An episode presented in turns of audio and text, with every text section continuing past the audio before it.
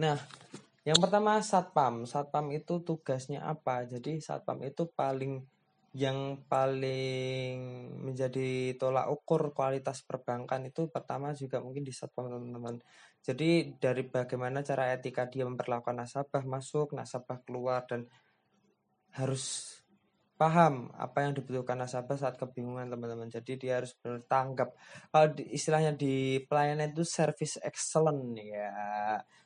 3M senyum salam sapa. Ya, jadi harus lebar 5 kanan 5 kiri ya. Kelebaran itu teman-teman. Dua kanan dua kiri satu agak terbuka itu.